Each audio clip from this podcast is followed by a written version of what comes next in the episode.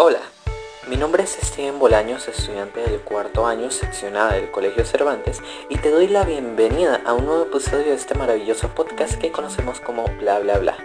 Quisiera empezar el capítulo de hoy con que ustedes analizarán nuestro alrededor y los sucesos que ocurren cotidianamente desde que nacemos hasta la actualidad.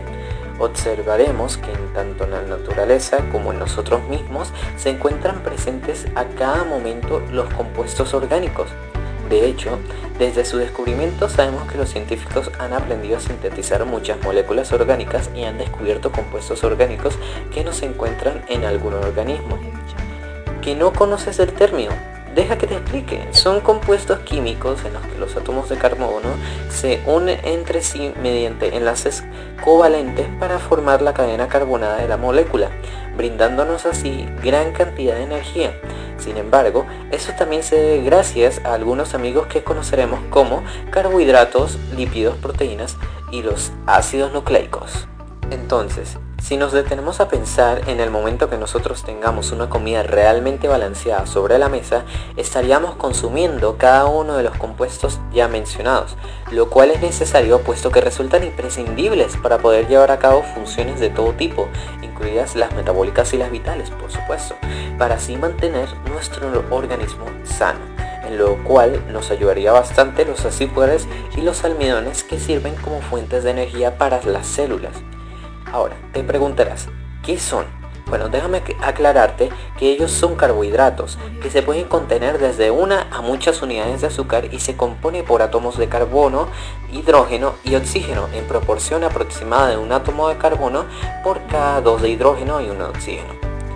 Todo eso lo que hace es fabricar energía durante la oxidación, por lo cual vamos a encontrarlo cada vez que vayamos a consumir patatas, legumbres, miel, leche y entre otros. Pero esto no termina aquí, puesto que la responsabilidad de una gran parte de nuestras reservas energéticas recae en los lípidos, que a diferencia de los carbohidratos que se definen por su estructura, estos están constituidos por moléculas de triglicéridos y pueden tener un origen animal o vegetal. Entonces podríamos encontrarlos en los aceites vegetales y grasas derivadas de compuestos animales, como la manteca y el tocino. Debido a esto, representa el 20% de nuestra alimentación diaria. Por lo tanto, se dividen en tres tipos, triglicéridos, fosfolípidos y el colesterol. Dentro de los otros compuestos orgánicos tenemos las proteínas, macromoléculas compuestas de aminoácidos, las cuales cumplen funciones importantes e imprescindibles en los procesos de crecimiento, reparación y regeneración del organismo. Es por ello que debemos estar atentos de acuerdo a lo que comamos, debido a que podemos encontrarlas en carnes, huevo, leche y derivados. Ahora, los ácidos nucleicos transmiten la información hereditaria y determinan qué proteínas produce una célula. En las células se encuentran dos tipos de ácidos nucleicos, el ácido desoxirribonucleico y el ácido ribonucleico siendo el primero, el material hereditario de la célula y el segundo que participa en el proceso de una unión de aminoácidos para formar polipéptidos.